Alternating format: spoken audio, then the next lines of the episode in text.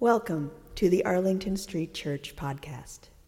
Founded in 1729, Arlington Street continues today as a gathering place for progressive people of faith in the greater Boston area and beyond. We are located at the corner of Arlington and Boylston Streets, across from the Public Garden in Boston, Massachusetts. Please visit ascboston.org for more information about this historic Unitarian Universalist congregation.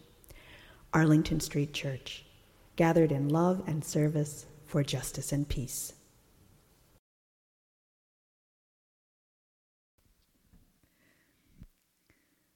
There's an old Zen story of two monks on a pilgrimage between temples.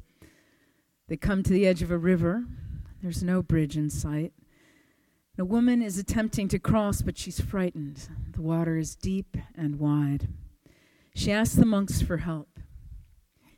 In keeping with his vows never to touch a woman, the junior monk keeps his head down and wades across the river.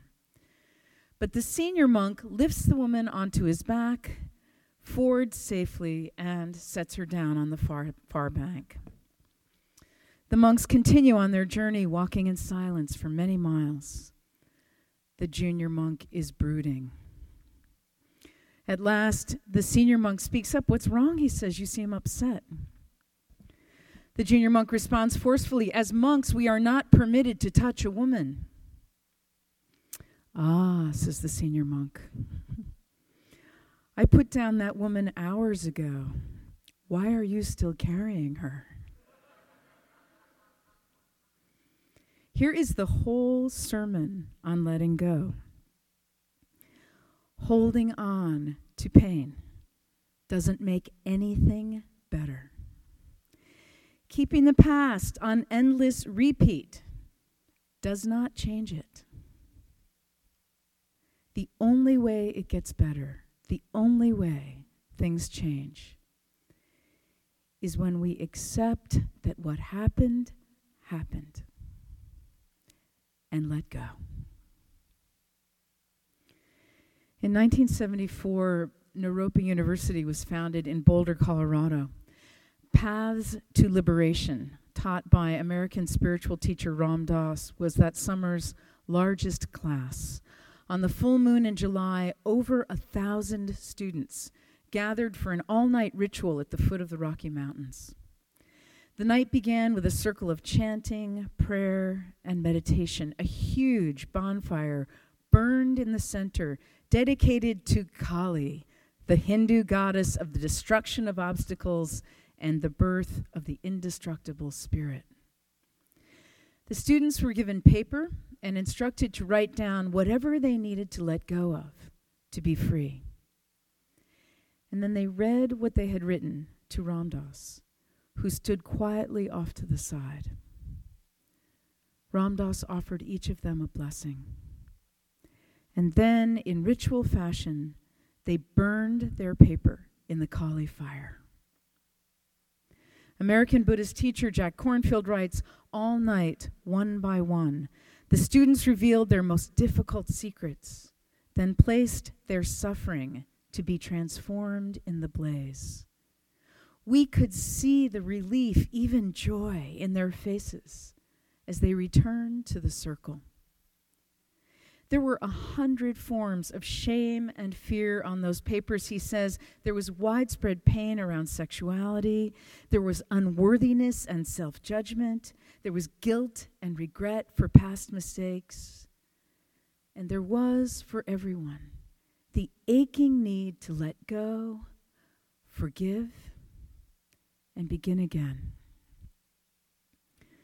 The Sufis pray to overcome any bitterness that may have come because I am not up to the magnitude of the pain that has been entrusted to me.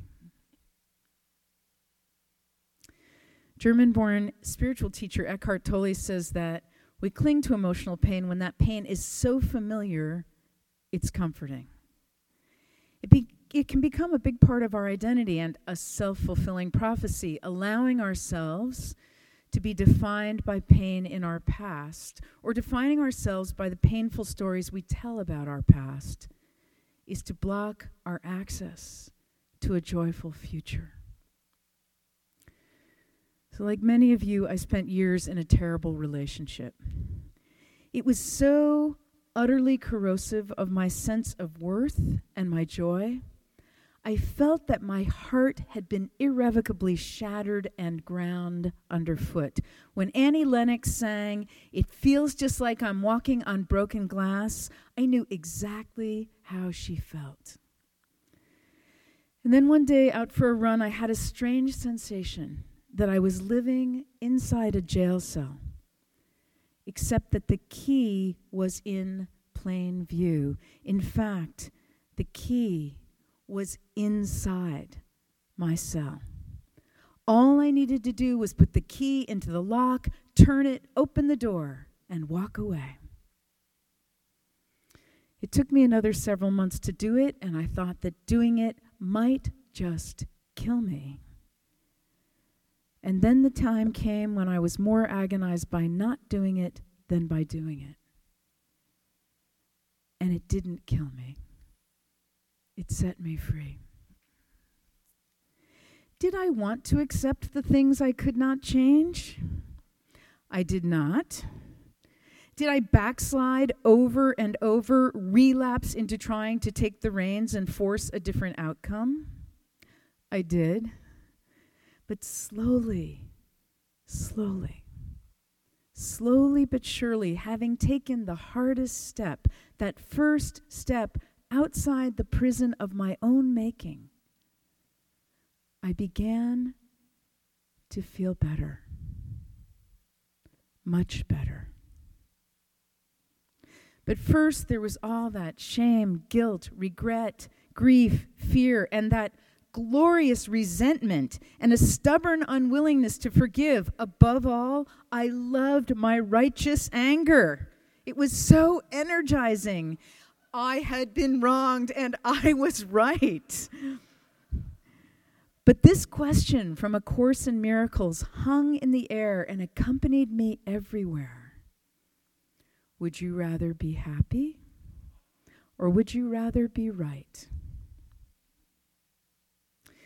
now that I was finally free of my prison? Was I going to build a new one? Resentment and refusing to forgive are just another way to remain locked in, locked in the past and unable to move freely into the future. Author Catherine Ponder writes When we hold resentment toward another, we are bound to that person or condition by an emotional link that is stronger than steel. Forgiveness is the only way to dissolve that link and get free. There's a story of two ex prisoners of war who meet again after many years, and one asks the other, Have you forgiven our jailers? Have you forgiven them? He answers, No, never. Well, then, says the first, they still have you in prison. The Buddha said, Some do not understand that we must die. Those who do realize this settle their quarrels. Life is too short to live with anger and hatred. What's your life going to look like if you don't let go? What happens when we keep giving our energy to the past instead of the future? I had to learn it the hard way, and there are days when I have to remember that I learned it and have to try, try again. Let go, let go, let go it doesn't matter that they're not sorry. We aren't doing it for the other person, we're doing it for ourselves. Anger toward whoever hurt us only hurts us.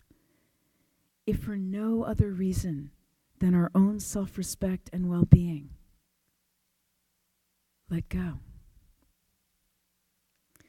Loving Loving ourselves means letting go. Loving means letting go. Thai forest monk Ajahn Chah taught if you let go a little, you will have a little peace. And if you let go a lot, you will have a lot of peace. And I would add when you let go over and over and over, it gets a little easier. Buddhist teacher Deborah Chamberlain Taylor leads a year long training for people of color. A community activist in her course had experienced a childhood of racism, poverty, trauma, abuse. She'd faced the death of a parent, illness, divorce from a painful marriage, and single parenting two children. She spoke of her years of struggle to educate herself and stand up for what she believed. She described how she had become a radical to fight for justice in local and national politics. And then, in the very last class, this woman warrior announced After all the struggles and troubles I have lived through, I have decided to do something really radical. I'm going to be happy. Beloved spiritual companions, holding on to pain doesn't make anything better. Life is too short to live with anger and hatred. The key is on the inside. Let's put it into the lock, turn it, open the door, and walk away. Loving means letting go. Let's burn it all in a great bonfire. Let it go and begin again. Let's do something really radical. Let's decide to be happy. Amen. Thank you for listening to this week's podcast. We would love to hear from you via email at office at ascboston.org or through our Facebook page. If you would like to support the good work of Arlington Street Church, please consider a contribution by check in the mail or through our website, ascboston.org.